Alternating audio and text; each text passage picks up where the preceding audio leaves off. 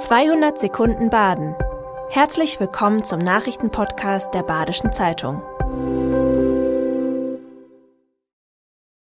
Die Nachrichten am Freitag, den 8. Dezember.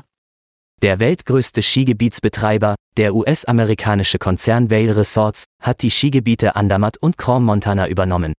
Für die Zukunft bedeutet das dynamische Preissysteme und den Ausbau höher gelegener Lifte und Bahnen. Außerdem soll es Angebote geben, die auch bei Schneemangel locken. Kritiker befürchten einen kräftigen Anstieg der Preise durch renditehungrige Investoren. Auch unabhängig von den US-Investoren werden große Summen in zahlreiche Bergbahnen investiert. Das soll betuchte Besucher anziehen, und zwar das ganze Jahr über. Der Wintersport ist nur noch ein Nebenaspekt. Die Asylbewerberzahlen in Baden-Württemberg sind im November erstmals gesunken. Die Auslastung in den Unterkünften bleibt aber hoch.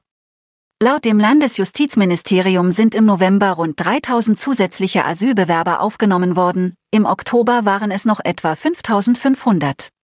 Dies markiert erstmals seit März einen Abschwung.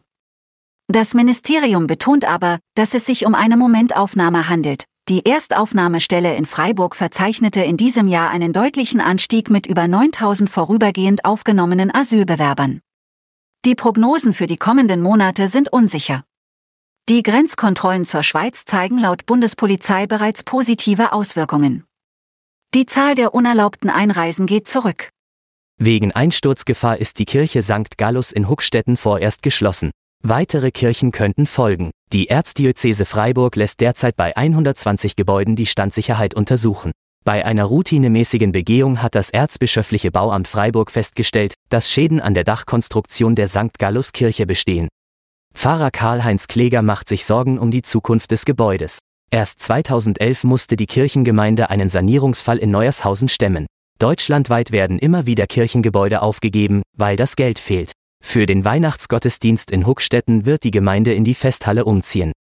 Der Eishockey-Club Freiburg hat als einer der ersten Vereine in Deutschland den Halsschutz verpflichtend eingeführt.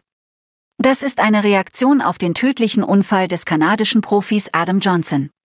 Bei einem Spiel der britischen Elite-Liga war Johnson von der Schlittschuhkufe eines Gegenspielers am Hals getroffen worden und an den Folgen des Schnitts gestorben.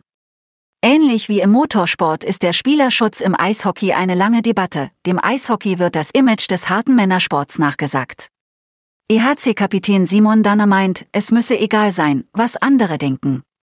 Wenn gestandene Spieler eine Halskrause tragen, seien sie Vorbilder für die anderen. Deutsche Straßennamen auf Schildern in Colmar sorgen für Streit. Bei einigen weckt das Erinnerungen an die Annexion des Elsass durch die Nazis. Befürworter der deutsch-französischen Schilder verweisen auf die zweisprachige Tradition der Stadt. Schon in der ersten Hälfte des 19. Jahrhunderts finden sich zweisprachige Beispiele für öffentliche Bekanntmachungen. Der Stadtrat Tristan Denischow sagt, die Stadt Colmar wolle, dass die Regionalsprache auf Augenhöhe mit dem Französischen gezeigt werde. Protest komme von einer, zugegeben lauten, Minderheit. Das war 200 Sekunden Baden. Immer montags bis freitags ab 6.30 Uhr. Aktuelle Nachrichten rund um die Uhr gibt's auf der Website der Badischen Zeitung badische-zeitung.de.